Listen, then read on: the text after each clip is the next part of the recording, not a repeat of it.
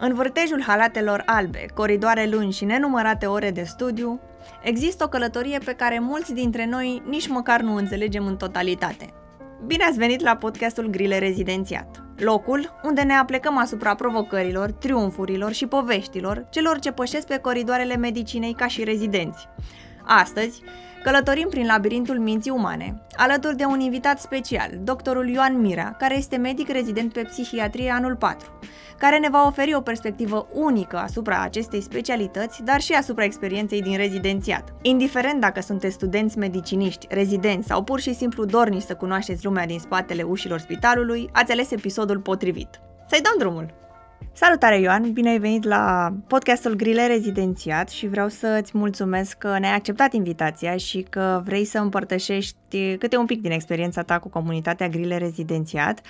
Ne bucurăm și că ai acceptat invitația foarte repede pentru că știu că data trecută, la ediția trecută, ne-a luat ceva timp să găsim un psihiatru care să accepte, mai ales că a fost uh, în studio și majoritatea erau destul de reticenți în a veni și a vorbi despre specialitatea asta. Nu știu de ce, nici acum nu mi-am dat seama de ce, pentru că mie mi se pare foarte interesantă și ceva la care nu mulți au acces, nici măcar în facultate nu înțelegem într-adevăr ce este psihiatria. Uh, în primul rând, mulțumesc mult pentru invitație. Uh, chiar mă bucur foarte tare că am putut să particip și că poate, prin acest episod de 40 de minute, o oră cât o să dureze, o să ofer cât, cât de multe insight-uri se poate legat de această specialitate, legat de reticența poate a colegilor mei Acum nu am de unde să știu ce se întâmplă în diferite locuri din, uh, din țară, dar uh, de cele mai multe ori uh, adevărurile psihiatriei au niște consecințe și în acest sens oamenii preferă să păstreze informațiile în spatele unor uși închise pentru că această complexitate a specialității noastre de foarte multe ori poate fi interpretată greșit în societate. Și tocmai din cauza acestor interpretări, poate uh, de multe ori reducționiste, uh, oamenii se feresc din a ieși în spațiu public și din a vorbi liber despre ce înseamnă psihiatria, ceea ce, din punctul meu de vedere, întărește această stigmă și această dimensiune enigmatică în jurul, uh, din jurul psihiatriei. Adică există în continuare oameni care au impresia că noi folosim uh, veste uh, din acelea ca la 1800. Ehm, deci, na. Dacă ar fi să ne întoarcem un pic în timp și să revenim la primul tău an de facultate, îți mai aduce aminte dacă voiai să devii medic psihiatru de atunci și dacă nu, ce fel de medic doreai să fii? Absolut deloc. Drumul meu în psihiatrie a fost atât de uh, incidental încât uh, nici acum nu-mi dau seama cum am avut norocul ăsta sau intuiția asta. Uh, Evident, ca orice uh, băiat uh, proaspăt intrat la medicină la 18-19 ani, voiam să fiu chirurg, ca majoritate. Adică, nu, nu ești bărbat adevărat dacă nu ești chirurg. Cam asta era uh, mentalitatea. Mă rog, mi-a trecut repede de chirurgie pentru că nu mi-a plăcut energia sălii de operație nu mi-a plăcut acea tensiune, acel totul sau nimic. E, un, e o componentă magică în sala de operație, mi se pare extraordinar ce se întâmplă acolo, dar not for me. Uh-huh. Și uh, cumva ulterior am început așa să uh, mă orientez mai mult către specialitățile care au legătură cu creierul, pentru că uh, Facultatea de medicină te învață perspectiva asta foarte biologică, materialistă, în care na, ai creier, ai materie, aia e.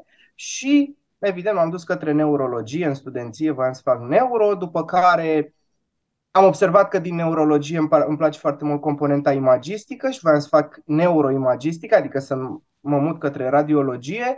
Am descoperit că există neuroradiologie intervențională, să intri cu sârme în creier, mi se părea ceva excepțional.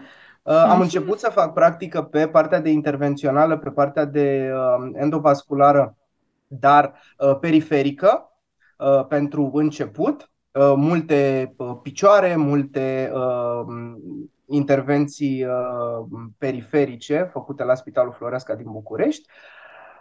Stagii de pregătire pe partea de neuroimagistică. Am făcut și cercetare cu un prof foarte, foarte fain în Serbia. Am stat o lună acolo în timpul studenției. Am avut lucrare la Congresul European de Radiologie. Uh, licența mea am făcut-o pe imagistică, pe traumatisme splenice și uh, intervenții endovasculare în traumatismele splenice. Deci tot ce făceam ducea către uh, imagistică și către radiologie. Și Doar cu toate că astea? Și cu toate astea, o chestiune care uh, na, schimbă de multe ori uh, viața și direcția uh, multora din domeniul medical și acea chestiune se numește examenul de rezidențiat. Okay.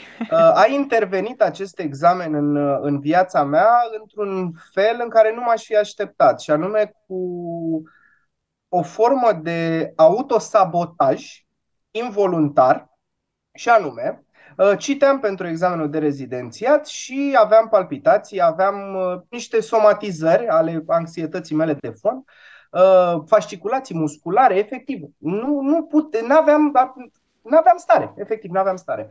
Și am început ușor, ușor să fight through it. Am spus, ok, asta e.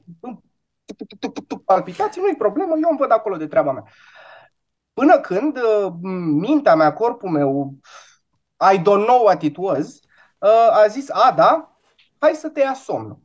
E, și uite cum, încercam eu să învăț pentru rezidențiat și în două minute mi se închidea ochii. Dacă puneam capul pe masă, mă puneam în pat, nu mi era somn. Deci era un mecanism de ăsta de, de autosabotaj uh, involuntar pe fond de anxietate, pe fond de ceva psihogen.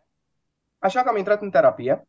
Nu era pentru prima dată când am ajuns la un psihoterapeut. Uh, dintotdeauna am fost deschis către, către chestia asta. Dacă ai un X pe frunte, tu nu-l vezi decât dacă vine unul cu o oglindă, oricât ai încercat tu să-ți imaginezi cum stă X-ul și oglinda nu poți să o ții singur în cazul terapiei, așa că am descoperit că ceva acolo se bate cap în cap. Mhm. Uh, eu având o orientare foarte puternică către zona asta umanistă, către arte, către cultură, către tot ce înseamnă dimensiunea umană, imagistica crea o dihotomie, știi? Uh, doi lupi, unul îi dai de mâncare, celălalt te mușcă. Cam așa era și acum.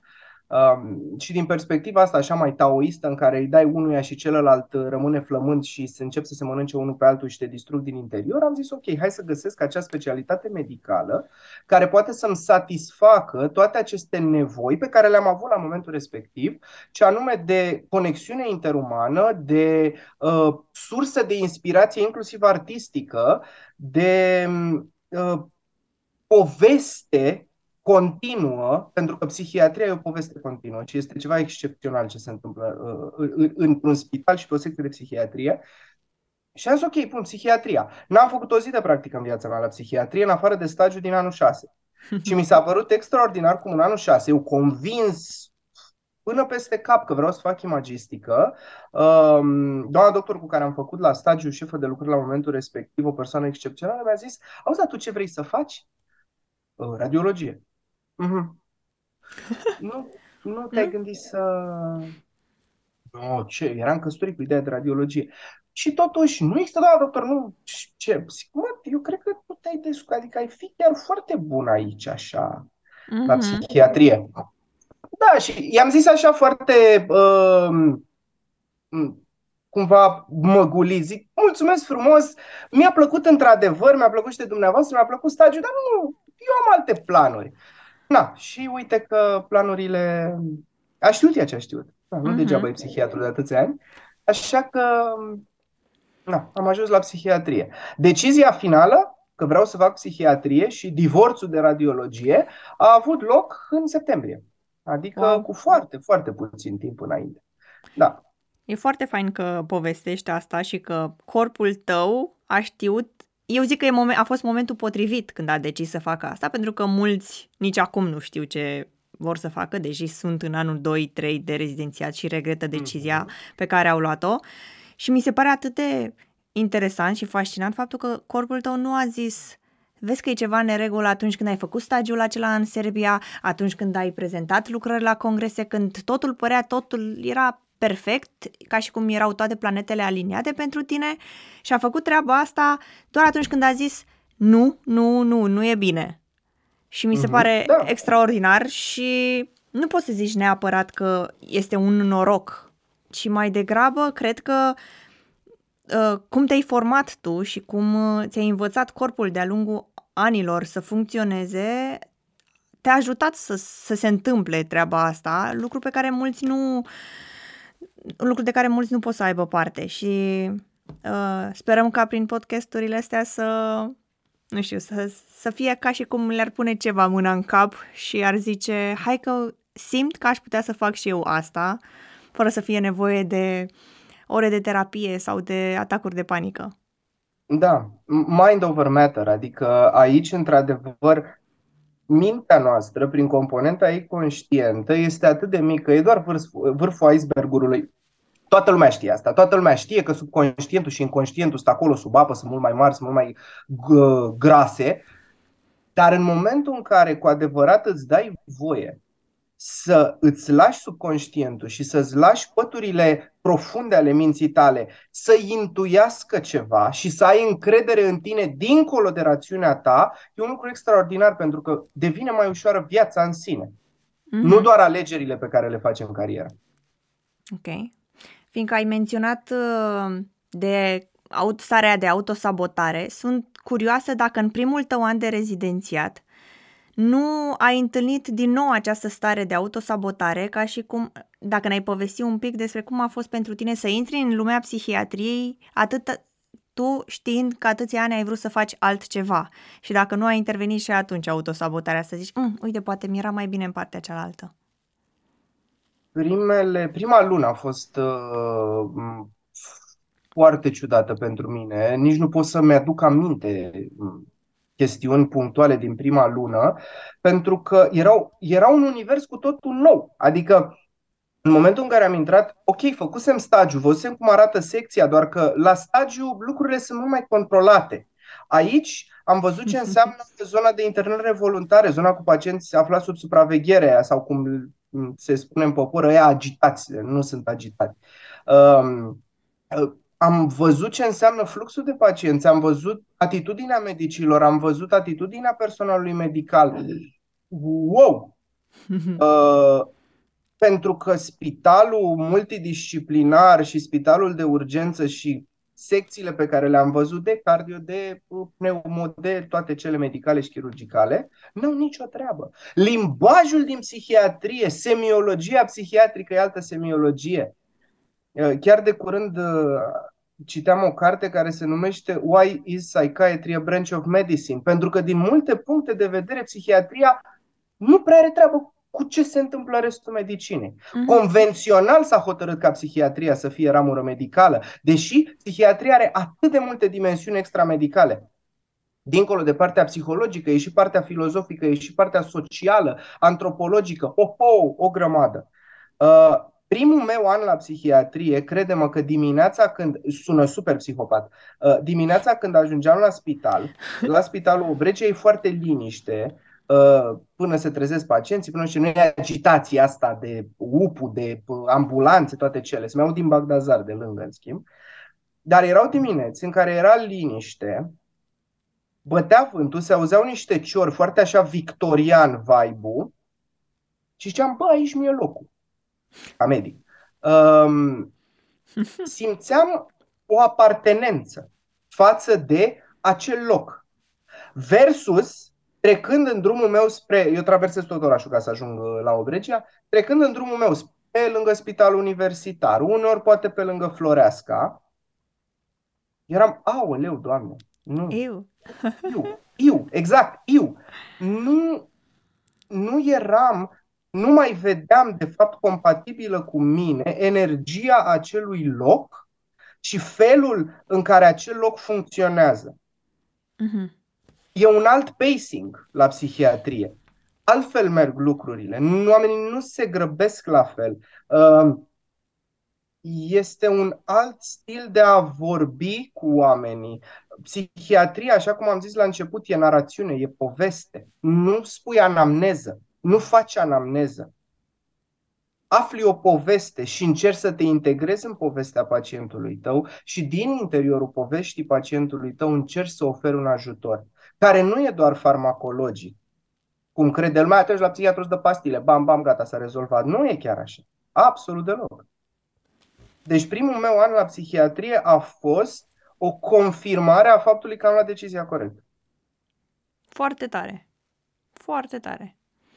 În uh, tot din experiența primului an, ne poți spune ceva ce uh, zici tu că nu-ți spune nimeni, dar este important să știi sau ce ai învățat tu și e important să dai mai departe?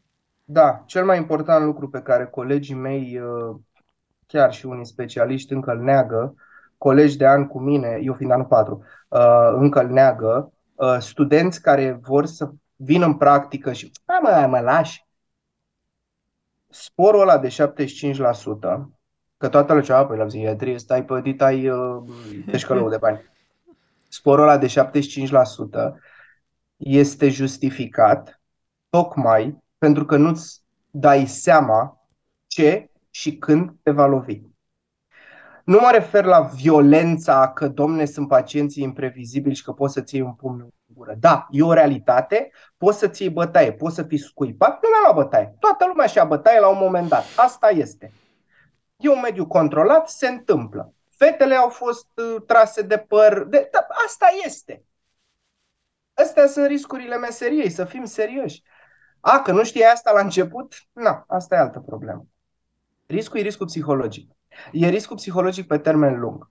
Pentru că tu spui că a, eu am barierele mele, ies de, din curtea spitalului și, domne, nu mă mai afectează nimic, îmi văd de viața mea, ă, când interacționez cu pacientul nu mă mișcă povestea lui. Pentru că, să fim serioși, mare parte din pacienți au niște povesti extraordinare de viață. Adică oamenii nu fac depresie pentru că nu mai pizzeria lor preferată nu mai face pizza cu trei tipuri de salam. Nu, oamenii fac uh, depresii din niște motive viața bate filmul, adică niște povești de viață de, băi, și dacă îl pui într-un serial, oamenii să zică, du-te mă, că n-are Fix așa. Și lucrurile astea, fără să-ți dai seama, te ating atât de tare, te marchează atât de tare, pe acele niveluri de care vorbeam la început. Rațiunea ta, domne, e solidă, eu îmi văd de treaba mea, am criteriile de diagnostic, bam, bam, bam, fac psihiatria ca la carte, ofer, iau un antidepresiv, iau un antipsihotic, iau aia, iau aia. Dar în timp, și prin în timp mă refer în ani de zile, vei dezvolta o dependență. Va începe să-ți placă un pic prea mult să bei va începe să-ți placă un pic prea mult să consumi altă substanță. Vei fi un pic prea trist și nu vei ști de ce. Vei avea niște atacuri de panică la un moment dat și parcă nu știi de unde să le apuci. Gândește-te numai la faptul că un terapeut, da, un psihoterapeut, în momentul în care își începe formarea pe o X formă de psihoterapie, că e cognitiv-comportamentală, adleriană, jungiană, psihanaliză, you name it, 120 sunt indiferent de situație, el, înainte și în timpul formării, el devine client în terapia pe care o face. Uh-huh. Eu dacă vreau să mă fac psihoterapeut uh, adlerian, eu o să fiu client în acea formă de terapie. Am experiența clientului meu. Da? Și ce oameni vin la psihoterapie? Oameni care au niște probleme mai ușoare, mai rezolvabile decât persoanele care îți vin într-un serviciu de psihiatrie, bașca psihiatrie de urgență. Uh-huh. Și tu, eu zic din experiența omului care în materia de rezidențiat nu a avut psihiatrie. Un cuvânt n-a fost. Acum uh-huh. măcar e un capitolaș. Bun. Uh, dar să intri într-un rezidențiat doar cu niște informații de bază, cu un stagiu de XY luni în funcție de centru universitar, într-o lume ca aceasta, nu îți dai seama cât de mult te afectează, ci tocmai asta e problema că nu-ți dai seama. De asta vrei să faci psihiatrie? Ăsta e un risc de care trebuie să fii conștient. Ăsta este riscul la care te supui și da, ok, ai spor mare, ai program lejer, ai gărzi puține, da, nu se compară cu munca fizică de la nu știu ce chirurgie. Uh-huh. Dar în ani de zile, viața ta va fi diferită din cauza psihiatriei, din cauza și nu datorită. De asta... Cum te transforma pe tine? Oho, eu sunt cu tot o altă persoană. Dincolo de faptul că am acceptat să fac psihoterapie pentru a putea să fiu ok eu cu mine în acest mediu, și tot nu sunt, uh, mi-a crescut nivelul de conștientizare asupra a ceea ce înseamnă să fii om în general Psihiatria mi-a deschis oportunitatea către lucruri pe care mi le doream înainte și pe care nu puteam să pun mâna. Tocmai de aceea, în cadrul uh, rezidențiatului de psihiatrie, în paralel am început facultatea de filozofie, ca ulterior să încep și un doctorat în filozofia psihiatriei. Și am renunțat la un doctorat în medicină pentru unul în filozofie, pentru că mi s-a părut mai potrivit pentru nevoile mele și pentru dorințele mele de cercetare mai mult teoretică. Și am învățat să devin mai liniștit, mai bun, mai calm, mai, mai înțelegător, mai la locul meu. Poate de multe ori, din punct de vedere social, lucrurile astea nu se manifestă. Uh, dar eu, ca individ în interiorul meu, metacognitiv, meta-emoțional, percepând în propriile gânduri, propriile emoții, propriile trăiri, psihiatria m-a transformat în cu totul altceva. Mm-hmm. Nu știu dacă mai bun, mai rău, chiar nu știu, dar sunt cu totul altă persoană și sunt acea persoană care poate să facă psihiatrie. Pentru că tu ești modelat de mediu, ești modelat de oamenii cu care lucrezi, în primul și în primul rând ești modelat de pacienții tăi bullshit-urile astea, scuză în franceza, în momentul în care zice, domne, eu sunt medic, eu influențez pacientul, pacientul nu mă influențează pe mine, povestea pacientului meu nu are treabă cu povestea mea. No, nu. Fiecare pacient în parte și după o interacțiune de două minute o să lase în piatra care ești tu o mică dălpuță ca ușor, ușor tu să devii altceva și vei deveni altceva cu fiecare pacient, cu fiecare interacțiune, cu fiecare gardă, cu fiecare zi, cu fiecare oră, cu fiecare rețetă scrisă.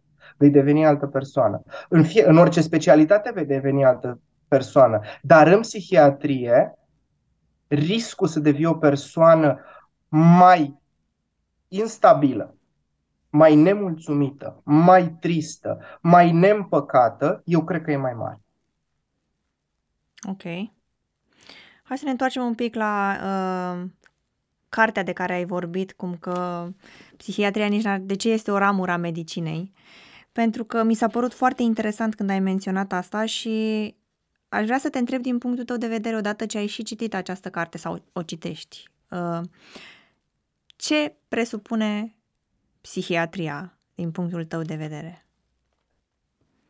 Psihiatria poate să fie făcută în foarte multe feluri și poate să fie făcută bine în multe feluri, uh, foarte bine în câteva feluri și mai mult decât atât uh, ar trebui să fim mult prea aroganți ca să considerăm că o facem excepțional de bine.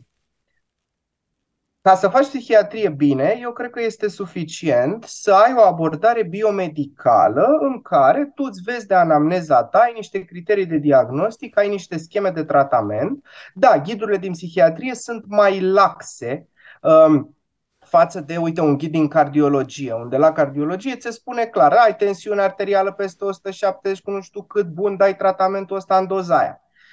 Dacă te uiți în DSM, în această Biblie a psihiatriei cu criteriile de diagnostic, o să vezi, de exemplu, la depresie că îți spune să fie persoana tristă cea mai mare parte a zilei, în majoritatea zilelor, ă, pe o perioadă mai lungă de două săptămâni. Deci, înțelegi? Cea mare parte a zilei, în majoritatea zilelor, pe o perioadă. Lucrurile sunt foarte interpretabile în psihiatrie. Subiectivismul din psihiatrie nu cred că se găsește într-o altă specialitate la fel de mult. Uh-huh. E, și tocmai acest subiectivism trebuie să fie suplimentat, complimentat de mult mai multe lucruri un psihiatru bun, dincolo de valența asta biomedicală, trebuie să cunoască și o leacă de psihologie, și un pic de antropologie, și un pic de sociologie, formale, informale, să aibă cunoștință de anumite forme de terapie, cât să poată să managerieze un pacient care pune niște întrebări din asta, știi, de natură ontologică, de natură metafizică. Vine pacientul și de ce mi s-a întâmplat mie chestia asta? De ce tocmai eu am pățit treaba asta? De ce tocmai mie mi-a murit întreaga familie? Și de ce am ajuns eu aici? Spuneți-mi, vă rog. Mm-hmm. Medicina nu-ți răspunde la întrebările astea. Niciodată n-a făcut-o. Și nu o să o facă. La întrebările astea îți răspund altele. Aplecarea ta către o dimensiune religioasă, către o dimensiune spirituală, către o dimensiune psihologică, umană, culturală, contează enorm în psihiatrie. Pentru că tu trebuie să creezi o alianță terapeutică cu un om pe a, cărei sufer- a cărui suferință tu nu poți pune mâna. Eu nu pot mhm. să mă duc la pacientul meu să-i zic, uite, vezi, pe EKG-ul ăsta, ca la cardio, da? Asta e prea lungă. Sau ți arăt CT-ul, vezi gaura aia, n-ar trebui să fie acolo. Sau să-i arăt poză, să-i arăt ceva, uite, analiza asta. Eu n-am metode de obiectivare. Eu am muncă de convingere. Și ca să ai muncă de convingere, omul ăla trebuie să aibă încredere în tine. Și ca să aibă încredere în tine, trebuie să intri în lumea lui. Și ca să intri în lumea lui, trebuie să cunoști cât mai multe lumi. Asta înseamnă că, psihiat- că psihiatru trebuie să fie, înainte de medic, un om cu o cultură extraordinară. Un om care să știe de la poezie franceză, la Dostoevski, la filozofie greacă, că vrea cu adevărat să cunoască un om nu să am cazuri. Hm. Am aici o depresie, aici o depresie, aici o schizofrenie, aici o aici. Da, super, eu îmi fac treaba. Super. Am dat antipsihotic la episod psihotic? Da. Am dat antidepresiv la episod depresiv? Da. Ah, ok, perfect. Eu omul mulțumit? Eh, perfect. Mm-hmm. Wow.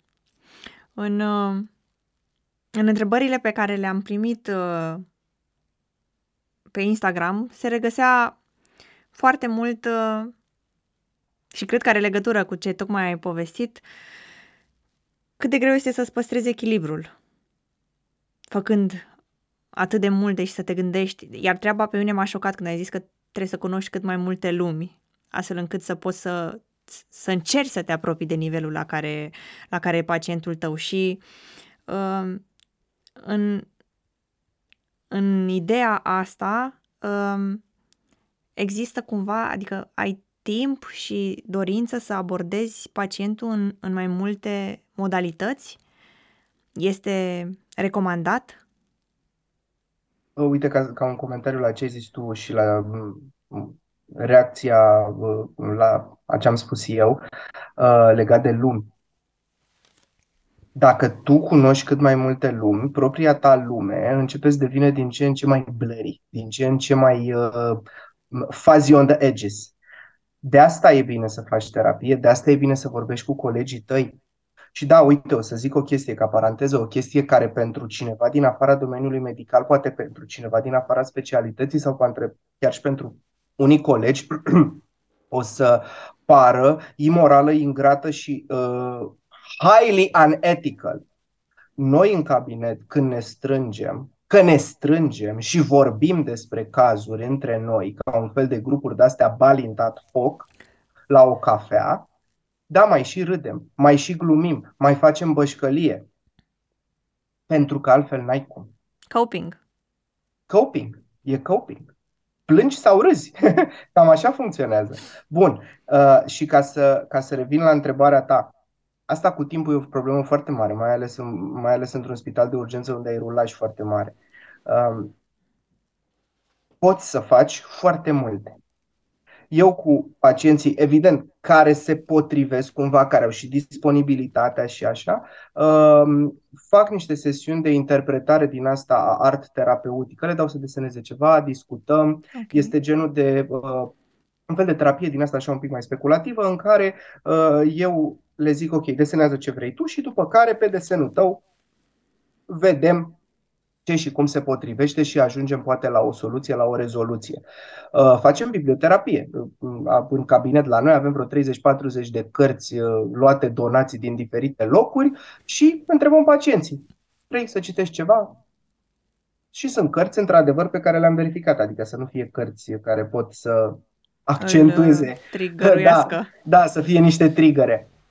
Uh, sunt colegi care uh, mai fac ședințe de grup. Uh, sunt colegi care uh, stau de vorbă jumătate de oră, 40 de minute, o oră, asta și două ore de vorbă cu o pacientă la un moment dat. Dar trebuie să-ți permită timpul și trebuie să fii conștient că odată ce faci chestia asta, pentru om, lași deoparte îndatoririle tale pe care și pe alea trebuie să le îndeplinești, ceea ce în continuare e șocant pentru multă lume, și anume niște hârtii, niște birocrații care la psihiatrie sunt multe Uh-huh. La psihiatrie ai multe hârtiuțe pentru că lucrezi cu legea sănătății mentale, lucrezi cu judecătorii, lucrezi cu pacienți internați nevoluntar, cu minute, cu notificări, cu tot felul de documente cu valoare medico-legală care trec prin niște instanțe de judecată și lucrez cu chestia asta relativ zilnic, mai ales într-un spital cum este Spitalul Vregia. Deci, din punctul ăsta de vedere, tu trebuie să nu ignori nici componenta asta juridică medico-legală, care e foarte importantă și care, da, ocupă timp, ca orice birocrație. Dar, na, facultatea de medicină te învață că ești un om de știință și cu tu te duci și doar vorbești cu omul, nu te învață nimeni că tu trebuie să stai mare parte să faci hârtii pentru că e parte din meseria ta.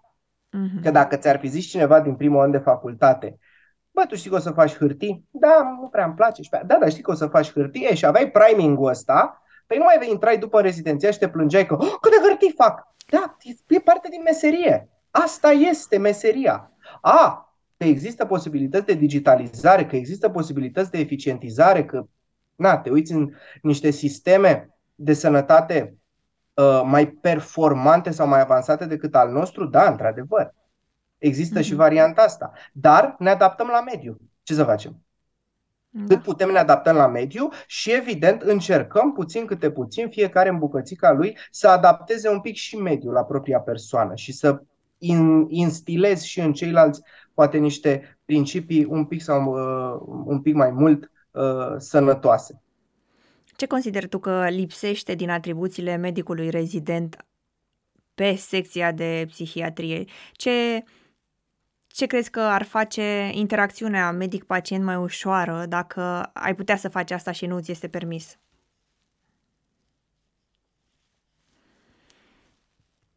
E o întrebare foarte bună. Uh, poți să faci ce vrei. Okay. Adică poți să faci ce vrei. Depinde foarte mult de persoanele cu care lucrezi, depinde foarte mult de cultura secției, depinde foarte mult de cultura cabinetului, pentru că da, spitalul are o cultură instituțională, secția are o cultură locală și cabinetul și echipa din care faci parte, la rândul ei, are anumite, să zicem, norme nescrise, da, cutume și tot așa. Dar, în esență, la psihiatrie, dacă vrei să vorbești cu un pacient, vorbește cu pacientul respectiv și nimeni nu te oprește. Dacă vrei să ajuți o persoană în acest sens, nimeni nu te oprește. Da, nu o să te apuci acum că rezident de anul întâi să schimbi tu tratamentul, că ai văzut un filmuleț pe YouTube și, Doamne ferește, nu. A, și încă o chestie, într-adevăr, că ziceam mai devreme, ok, ai multe chestii de scris pentru că așa funcționează sistemul și pentru că, na, ori putem să fim frustrați, ori putem să-l acceptăm de schimbat se va schimba în timp, puțin câte puțin. E, dacă uh, ușor, ușor, în momentul în care noi nu mai suntem rezidenți și vom ajunge în niște poziții care pot ins, uh, um, iniția niște schimbări pentru colegii mai mici, pentru că am fost și noi acolo, da, poate asta ar fi o schimbare care uh, ar trebui să fie implementată și anume o reducere a tuturor uh, redundanțelor birocratice. Nu toate, dar sunt niște elemente redundante din punct de vedere birocratic. Uh-huh. Asta ar face programul de lucru și mai uh, mic, să zicem, și mai focusat asta pe pacient, face... nu pe... Da, asta ar face programul de lucru la fel, dar okay. Orientarea ta ar fi mai mult către pacient. Am înțeles. Din, uh, la Obregia se fac gărzi, parcă ai menționat. Da. Ok. Uh, cam ce întâlniți voi cel mai des acolo? Gărțile de la uh, Obregia, în primul rând, față de orice altă gardă, la noi vin ambulanțe și poliții.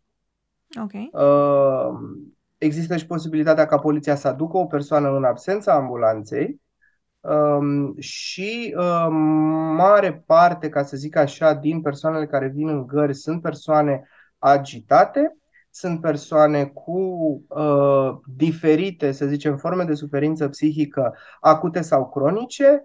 În na, weekenduri și mai ales în spațiul românesc, din păcate, intoxicațiile acute etanolice Uh, sunt foarte frecvente, în principal pe un fond din ăsta al unor structuri de personalitate mai disarmonice. Na, omul când, ca să vorbesc pe românești, omul când se îmbată face urât. Deci cam, cam asta ar fi o parte din.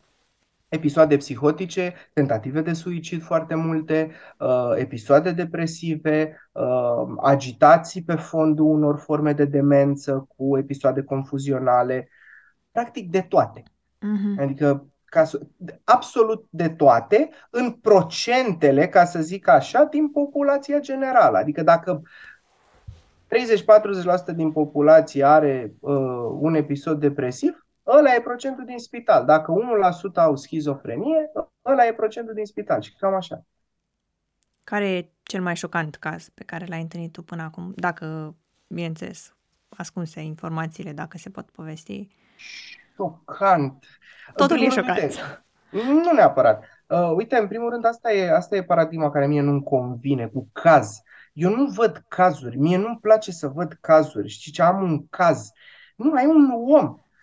Cazul mi se pare că dezumanizează și din totdeauna a făcut chestia asta. Da, pentru confortul medicului, fair enough. Um, dar în momentul în care zici care este persoana care ți-a fost pacient și care te-a marcat, afectat cel mai mult pe tine, n-am. N-am așa ceva, uh, pentru că au fost mulți care într-o anumită măsură sau într-un anumit punct din poveste, din povestea lor, uh, mi-au lăsat o amprentă pe care la momentul respectiv am și conștientizat-o. Mhm. Versus ceilalți care au lăsat poate niște amprente pe care încă nu le-am conștientizat, poate nu le voi conștientiza niciodată, activ, rațional. Da, am întâlnit oameni care, nu știu, aveau patru clase și care vorbeau într-un limbaj extraordinar și înțelegeau din punct de vedere uh, psihic și emoțional atât de bine ce se întâmplă cu ei. Am avut oameni care aveau povești cumva poate un pic mai amuzante. Uite, un pacient cu schizofrenie care uh, avea un îngeraș și vorbea mereu cu îngerașul lui și îngerașul lui vorbea cu noi prin intermediul lui, dar îngerașul ăsta cu toate antipsihoticele posibile nu dispărea. Adică există și el la un moment dat s-a stabilizat astfel încât îngerașul n-a mai fost o influență negativă, ci era pur și simplu un prieten imaginar.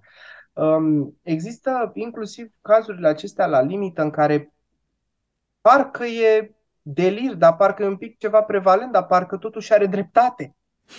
Dar este sau nu este? Deci, testarea realității, capacitatea de a testa realitatea a pacientului odată ce este alterată, eu ca psihiatru trebuie să văd dacă are această capacitate de testare. Doamne, și asta mi se pare cel mai, grea, uh, cel mai greu task pentru un psihiatru, să testezi realitatea unei persoane. Pentru că, din nou, îți pune și ție aceste întrebări complexe legate de, bă, dar ce e real? Eu am încredere 100% în simțurile mele, da, corect. Dacă zic că în spatele meu uh, este un pinguin verde și eu îl văd, eu am încredere în simțurile mele, cum am încredere că ăsta e mouse de la laptop. Da, pinguinul verde este sau nu este? Cei din exterior zic că nu este, eu zic că este, dar unde e pinguinul? Și atunci, știi? Testarea prin simțuri, uh, totul se reduce până la urmă la niște idei de natură filozofică. Și psihiatrul trebuie să facă chestia asta. Da, Sunt, da, există și întrebări standardizate. Cum? Da. Adică, po- mai spune un pic cum se testează realitatea pacientului, că mi se pare foarte, foarte tare. Păi asta cu testarea realității înseamnă să verifici cât de ancorată este o anumită idee pe care pacientul ți-o transmite sau cât de ancorate în ceea ce înțelegem noi prin uh, lume obiectivă, um, din punct de vedere perceptual, știi? Cât, uh-huh. cât e halucinație, cât este ceva acolo, cât e delir, cât este ceva acolo, cât este o interpretare poate prea îndepărtată de realitate. Uh, și asta se află cumva din povestea pacientului. Asta se testează și asta e foarte important la psihiatrie cu aparținătorii, cu okay poliția, ambulanța, cei care ți l-au adus. Pe noi ne interesează foarte mult procesul verbal întocmit de poliție la locul faptei când a fost chemată. Ne interesează povestea ambulanței, ne interesează povestea cât mai multor membri din familie, ne interesează epicrizele și internările anterioare. Pentru că poate să vină un pacient la mine să-mi zică, domne, pe mine mă urmăresc niște oameni. E ceva absolut fabulos în asta? Nu. Nu e că dacă zicea pe mine mă urmărește o fantomă și văd cum plutește în spatele meu, atunci da, intram la bănuieli. Dar și cineva mi-a făcut o poză în stația de metrou și m-am speriat. Poate un om și-a ridicat telefonul și atât. Poate chiar cineva i-a făcut o poză. Deci aici sunt chestiunile extrem de fine ale psihiatriei, Mhm. care, da, nu se joacă doar cu mintea lui, se joacă și cu mintea ta. Și tu, Că vrei sau că nu vrei să accepti. Tu ca medic, Ioan Mirea, Da. ce fel de ancore ți-ai creat pentru a rezista? Filozofia e cea mai bună ancoră pe care o am. Ok? mai mult decât orice formă de psihologie, mai mult decât orice formă de terapie, filozofia ca și uh, înțelegere conceptuală a lumii mi se pare cea mai bună ancoră. Pentru că prin filozofie încerc să-mi explic la nivel teoretic ce se întâmplă în jurul meu, uh, să intru și în niște dimensiuni în care medicina și știința nu intră, că le numim dimensiuni metafizice, că le numim dimensiuni spirituale, că le numim dimensiuni religioase. Um, ancora pentru mine, cea mai pragmatică, dincolo de, de, de chestia asta, să zicem așa, de, de long term, uh, este faptul că plec întotdeauna de la premisa că omul din fața mea are o problemă în ceea ce privește uh, psihicul său, indiferent. Și, deci, știi cum e în uh, în mediul ăsta juridic, da? că este nevinovat până la proba contrarie, vinovat până la proba contrarie. Sistemul Mhm. românesc e nevinovat până la proba contrarie. Uh, în sistemul ameri- american e invers. Dacă în celelalte specialități medicale pleci de la premisa că omul ăla e ok și cu cât avansezi în discuție, știi, neurolog sau chirurg sau medic de urgență sau medic de familie și ești, bă, da, parcă stai un pic, ăsta parcă are ceva. Mhm. Ia să-l trimit eu la un psihiatru. Ei, în psihiatrie, eu, eu cel puțin, eu pe persoană fizică, că asta m-a întrebat, plec de la premisa cealaltă. Că are ceva pe care eu aș putea să-l infirm. Mhm. Ca să plec de la... pre- Are, are tot. Are tot, știi, e vinovat, are o problemă și ușor, ușor creștem, creștem, creștem până când, bă, da, m-am convins, n-are nicio problemă. Mi se pare o variantă mult mai safe asta. Mhm. Nu zic că cealaltă nu e bună, dar asta mi s-a părut mie cea mai bună. Mie, din nou, o persoană fizică. Ce anume uh, este adesea trecut cu vederea de ceilalți colegi ai noștri medici și îți dorești să cunoască despre psihiatrie? Doamne, să cunoască despre... psi- Băi, conceptele de bază. Deci asta mi se pare... Ok, eu știu ce e o hipertensiune. Da? Uh, Știu care e diferența între, să zicem, uh, insuficiență cardiacă și insuficiență valvulară. În linii mari. Da? Dar în momentul în care tu îmi zici că am un pacient foarte agitat, care este dement maniacal, și zic, dement, de unde, de unde știi că e dement? Ai făcut un MMS, știi care tulburi de memorie? Nu, nu, nu, e așa, e oligofren. Dar stai un pic, are retard? Nu, măi, e maniacal, e, e maniac sau e maniac. Zic, ok, are un episod maniacal? Pentru că, practic, mi le-ai înșirat pe toate. O cultură a terminologiei psihiatrice ar fi foarte de folos în înțelegerea noastră cu celelalte specialități. Mhm. Uh, și, la fel, dar aici nu e vina colegilor cât este vina instituțiilor care imprimă genul ăsta de cultură. Pacientul, pacientul psihiatric care are un diagnostic psihiatric este doar al psihiatrului și anume, dacă pacientul cu schizofrenie are mâna ruptă, psihiatru să-l rezolve, dacă are pneumonie, psihiatru să-l rezolve, dacă are o măsea uh, infectată, psihiatru să... și tot așa Mhm. pacientul psihiatric este mai hulit Ok. de către ceilalți medici decât e hulit de societatea civilă. Pentru că sunt foarte greu de manageriat. Și sunt foarte greu de manageriat pentru că medicul din altă specialitate nu are o orientare umană cum există în psihiatrie. Pentru că pentru el e albă sau neagră. Și la psihiatrie e multicoloră. Mhm. Și lucrul ăsta crezi că ar trebui să, adică cum s-ar rezolva? Ar trebui psihiatria să fie a- în același în același spital. Poate așa ar, funcțio- ar funcționa mai bine lucrurile, dar nici așa nu poți să pui pacienții psihiatrici cu pacienții nepsihiatrici. Există în multe spitale această posibilitate în care pe lângă toate, toate secțiile și așa, există și uh, ambulatoriu de specialitate și există un medic psihiatru. Acel medic psihiatru care face ceea ce se numește psihiatrie de legătură, da? uh-huh. face legătura între psihiatrie și celelalte specialități, acel medic care face psihiatrie de legătură, din punctul meu de vedere, are o datorie profesională și morală față de pacienții, potențialii pacienți pe care îi va avea și față de instituția din care face parte, să ofere, dacă nu există, această informare că el există ca psihiatru, că sunt mulți care au impresia în spitalele mari multidisciplinare. Avem și un psihiatru, dar nu știu unde stă, nu știu ce cu el, că dacă avem vreo problemă le dăm noi niște haloperidol sau un diazepam.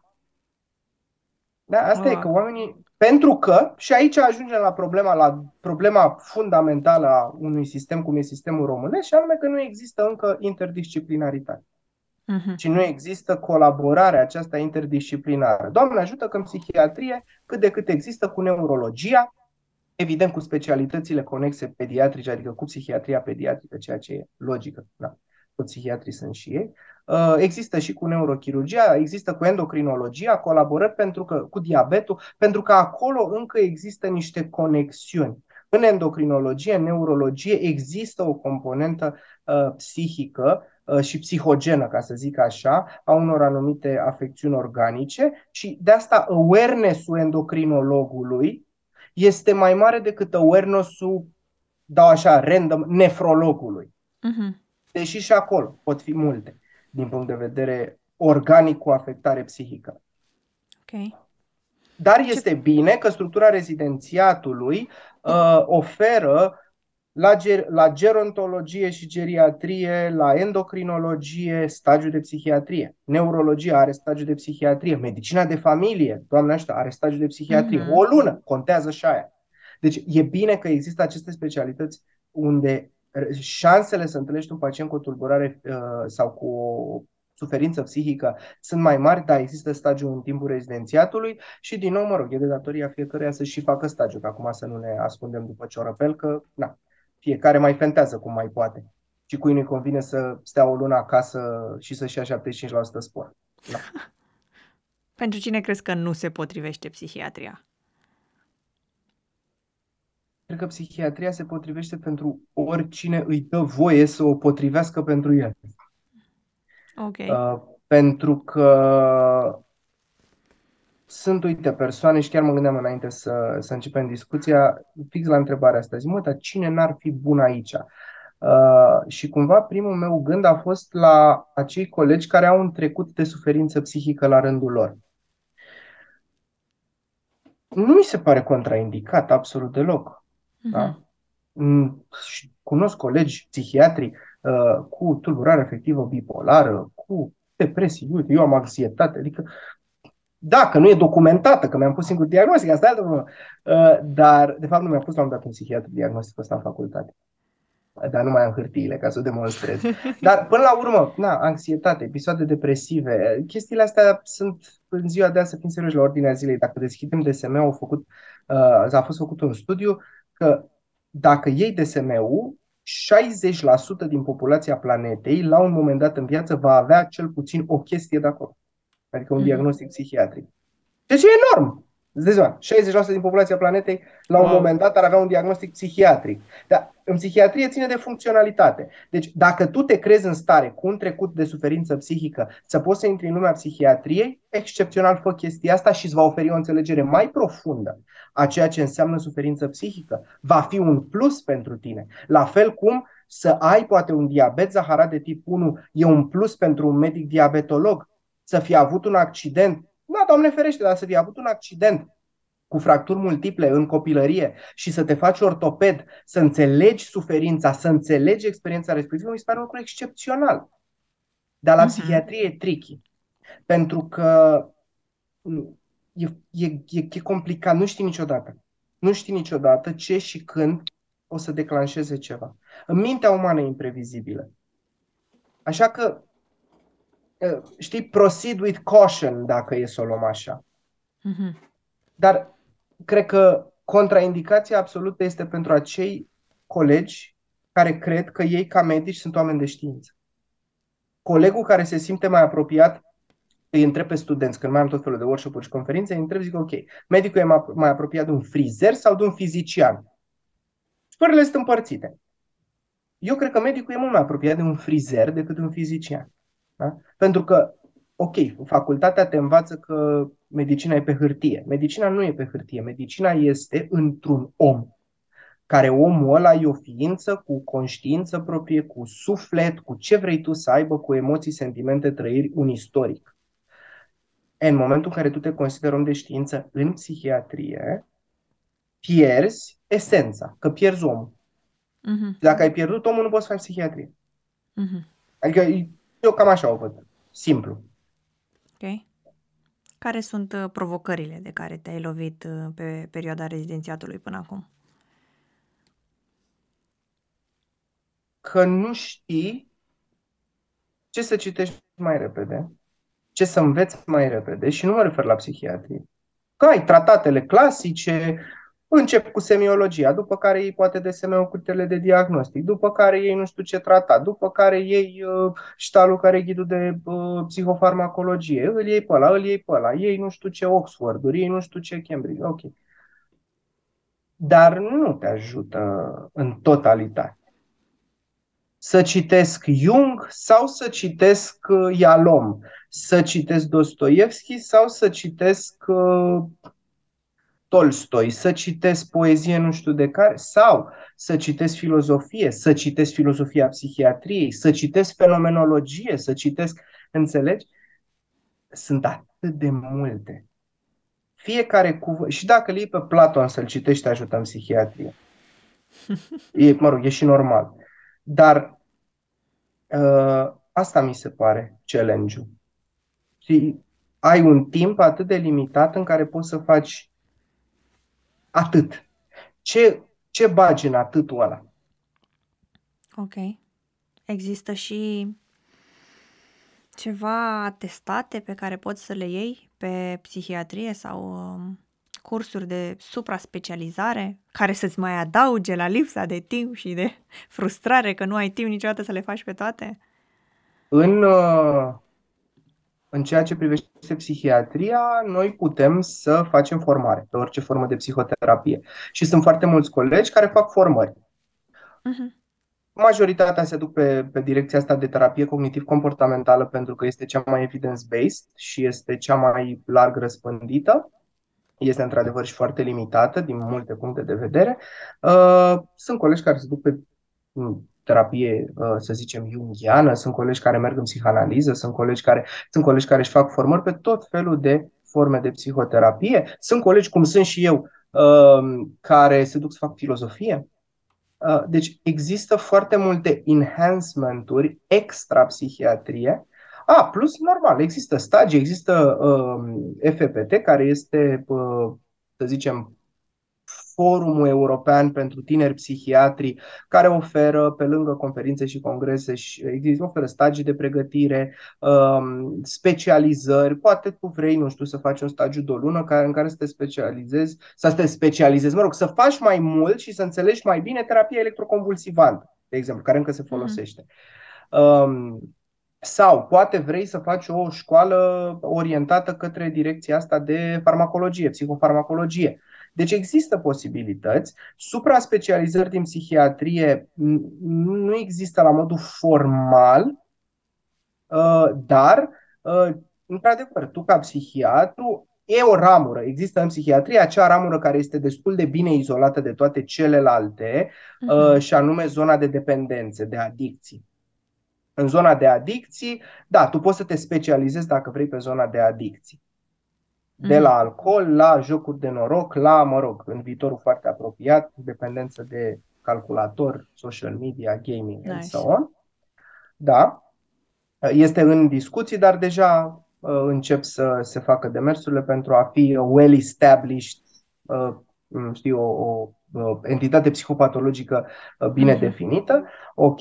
Um, la fel, dacă faci psihiatrie de cabinet, vei avea mai mult pacienți cu tulburări de, natu- cu tulburări de natură afectivă, adică, de exemplu, depresii da? sau anxietăți, and so on, um, dacă faci psihiatrie de urgență, adică într-un spital cum e Spitalul Obregia, Evident că vei avea uh, zona asta de tulburări psihotice acute, da, intoxicații acute, managementul episodului psihotic acut, managementul unui episod depresiv post-tentativă de, uh, de suicid. Deci, varianta asta.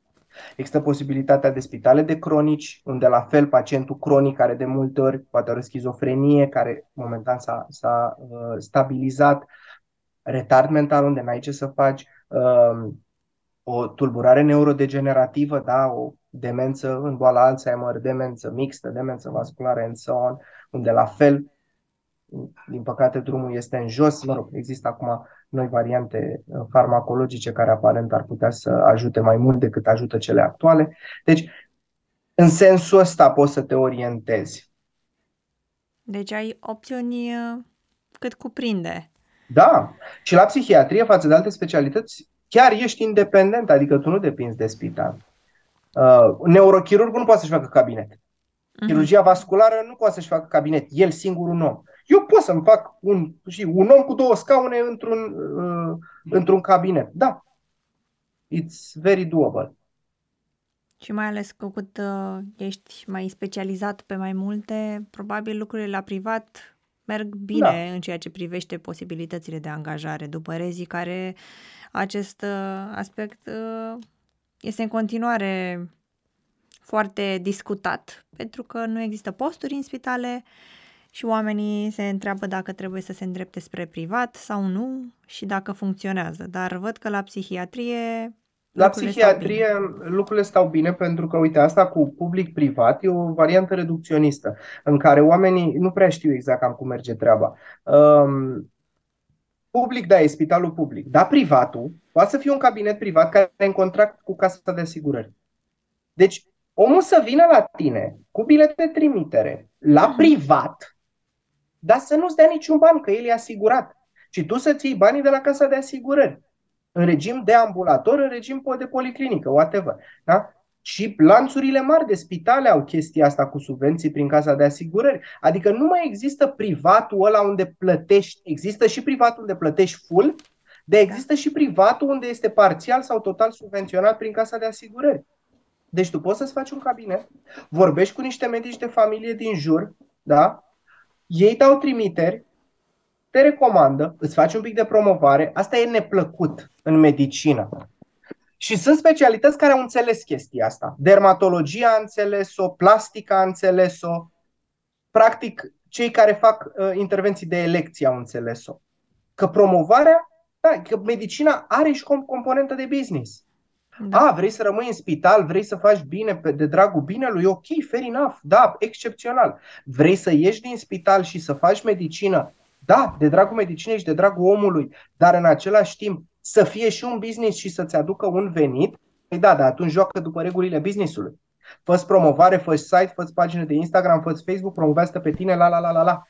Ca să poți să te duci în privat și să-ți intre omul pe ușă. Mm-hmm. În uh, ceea ce privește psihiatria, uh, cum poate să fie ea îmbinată cu celelalte arii și alte domenii, nu neapărat medicale? Păi, așa cum am zis și mai devreme, uh, există, um, uite, zona de artă. Uh-huh. Uh, și uh, un mare uh, un, un profesor, uh, nu știu cum, să, cum să-i numesc uh, această pasiune, că nu era doar pasionat profesorul Romila, uh, care din păcate a decedat acum nu foarte uh, mult timp, uh, avea această aplecare este cel mai bun cuvânt, avea această aplicare extraordinară către zona de artă și psihopatologie, uh, are și un tratat în care uh, abordează acest subiect. A mai existat un alt profesor, uh, cred că e Năchescu, îl chema, care la fel trata zona asta, o numea activitate patoplastică.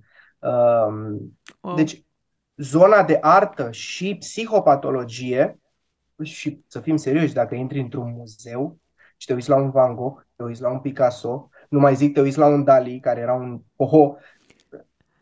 Recomand, recomand celor care vor să facă psihiatrie să citească autobiografia lui Dali. Este ceva absolut uh, fabulos și îngrozitor în același timp.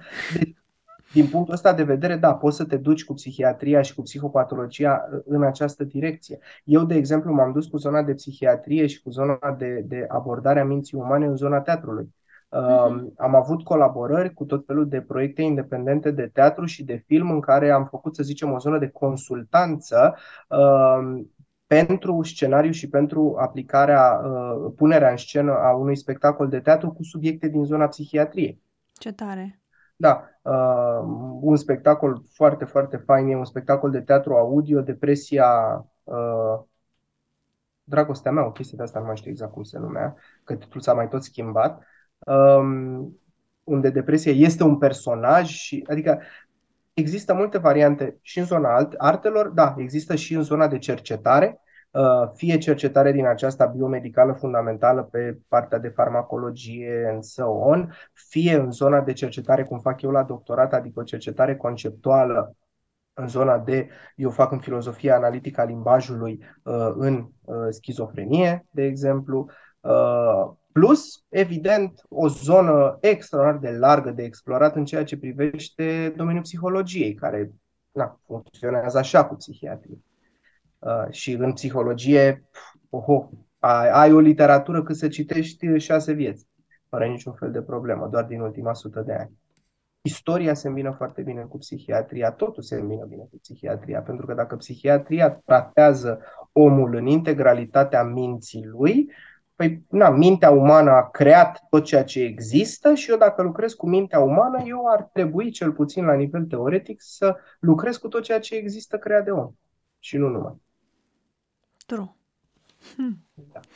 În, uh, vreau să te întreb acum, tu, doctorul Ioan Mirea, ce planuri de viitor ai în lumea psihiatriei, având în vedere că ești anul 4 și curând uh, devii specialist? Să sperăm. Uh, da. Eu am o teorie. Nu o să le placă oamenilor și ab- abia aștept să nu le placă. Ca să faci medicină pe de-a întregul și pe de-a întregul uh, înțelege fiecare ce vrea. Pe de-a întregul adică să fie acolo, cu tot. Trup, suflet, pentru medicină. Eu nu pot să fac asta. Sunt colegi care o fac. Sunt colegi a căror viață se învârte în jurul nu a spitalului, ci a medicinii. Ăia sunt medicii de vocație, care sunt din ce în ce mai rari. Și ei sunt oamenii, și spun cu mâna pe inimă, că ar trebui să li se ridice statui. Pentru că ei sunt acei martiri care sacrifică viața pentru viața altora. Pentru noi ceilalți, medicina poate să fie făcută bine sau foarte bine. Eu vreau să o fac cât pot de bine și sunt conștient că am uh, eu nu o să mă pensionez din psihiatrie, că nu o să pot. Eu dau cât pot, cât timp voi putea, dar fără să-mi sacrific viața, pentru că nu vreau asta pentru mine uh, și nu vreau ca de la un punct încolo să mă duc în jos cu serviciile pe care o să le ofer, așa că eu prevăd că o să fac psihiatrie încă 5 sau 10 ani și atât.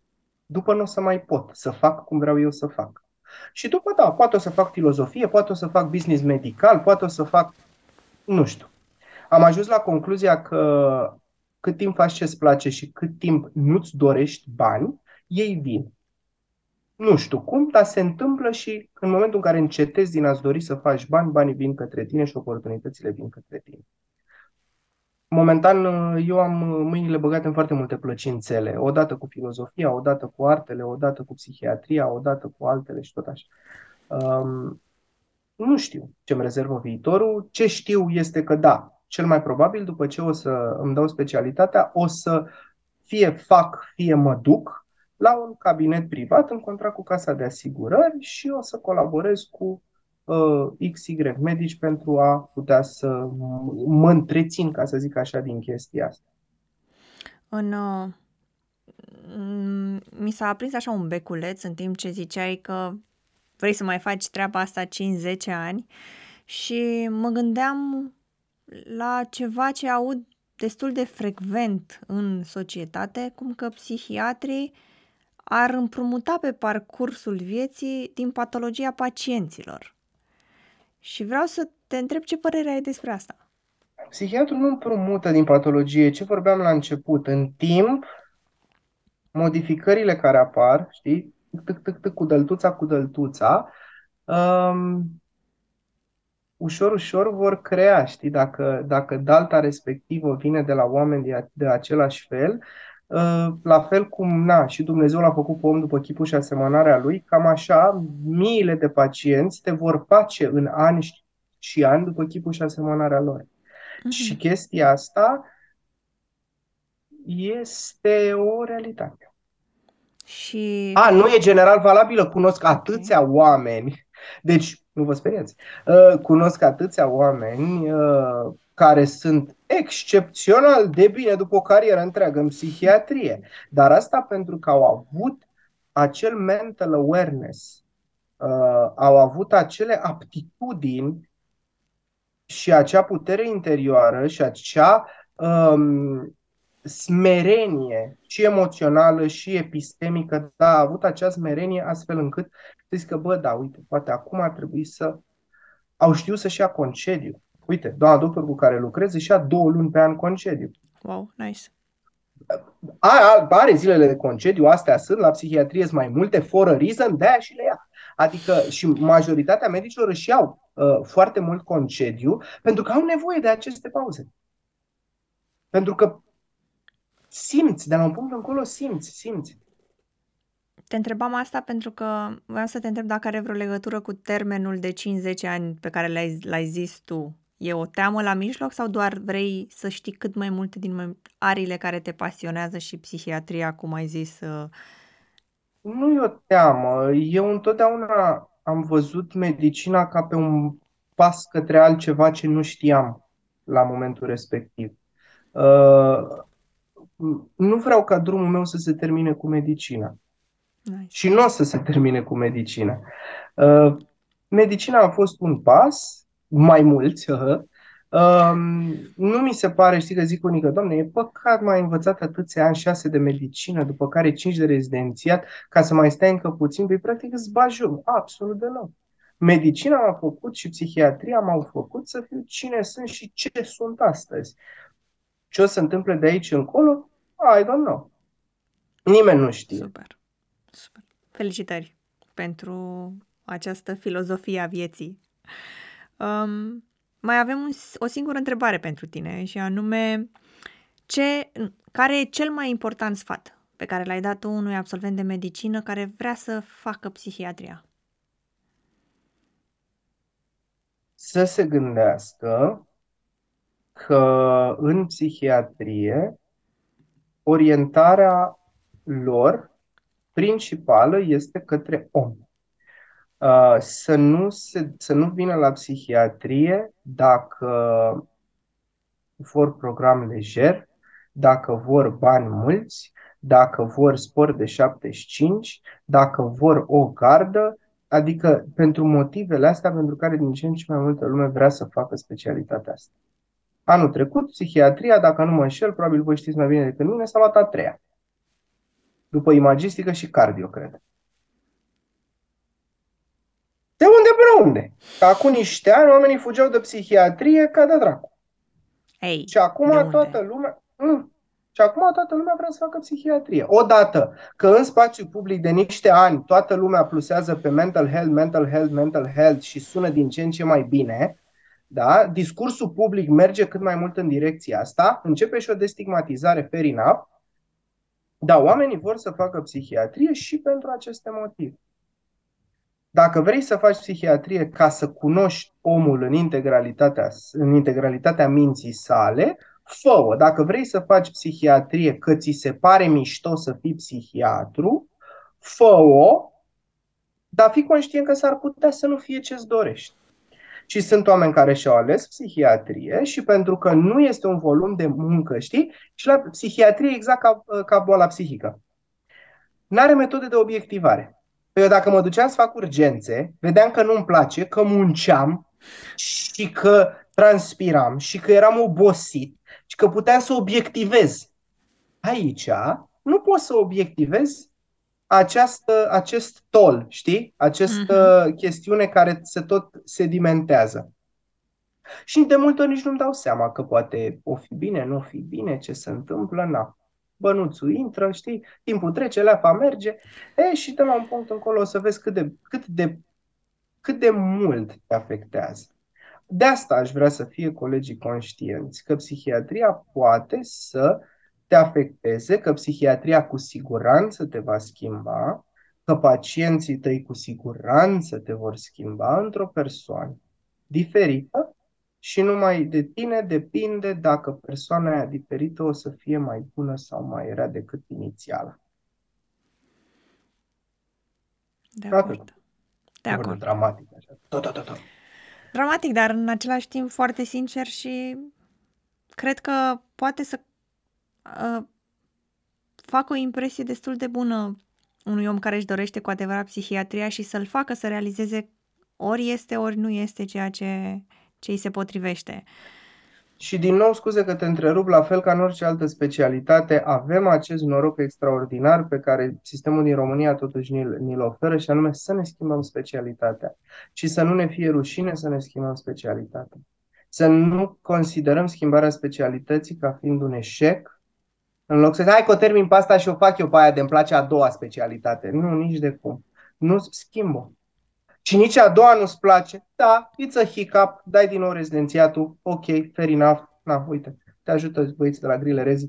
Uh, și ție a treia specialitate și a patra specialitate. Până când o să nimerești, ca să zic așa, până când o să-ți găsești locul. Nu ne mai ajută sistemul românesc atât de bine de un an și ceva. Că Da, știu, știu, știu, dar... Au pus o limită de 10 ani, 8 ani, Da, 10 la și... și... e foarte bună și limita aia. Da, E foarte bună și limita aia. îi motivează să Limitele facă alegerea limitează potrivită. anumite abuzuri. Da, și până la urmă câte șanse să ai în viață? Nu ești ca pisica cu nouă vieți. Nu. Una, două, atât, gata. Și prea mult strică. Bun. Uh, vreau să-ți mulțumesc. În numele întregii echipe a fost o adevărată plăcere și o onoare să, să vorbim astăzi și dacă ai avut un impact atât de puternic asupra mea și sper doar să ajungă informațiile tale și atitudinea ta și pofta ta de, de viață și filozofia vieții pe care o ai să ajungă și la cei care ne vor asculta și de aceea vreau să te și felicit pentru că mi se pare că ești un om tare mișto și sper să sper să ai mult succes în uh, carierele pe care ți le alegi și poate pe viitor vei fi dispus și la alte proiecte de genul împreună cu Grile Rezidențiat. Da, cu siguranță, cu tot dragul. Mulțumesc mult încă o dată pentru invitație. M- Mulțumesc mult, nu știu, pentru laude. Uite, dacă asta e o chestie pe care încă n-am reușit să-mi o rezolv nici cu terapie, nici cu nimic, băi, eu nu știu să primesc o apreciere. În continuare mă simt foarte impostor. Uh, na. Uh, mulțumesc foarte mult, oricum eu apreciez foarte mult ceea ce faceți, uh, mai ales anul ăsta apreciez enorm ceea ce faceți pentru că prietena mea de rezidențiatul și doar cu voi uh, stăm în față Mult în fiecare succes! zi. Mult succes!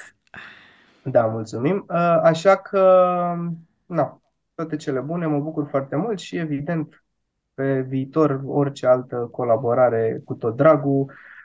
Îmi pare rău că n-am avut timpul sau capacitatea de teleportare să vin în studio și Data să stăm viitoare. să și povestim data viitoare cu tot dragul. Super! Mulțumim încă o dată și îți urăm o zi foarte frumoasă. Mersi și o zi minunată tuturor. Pa, pa, pa. Pa, pa!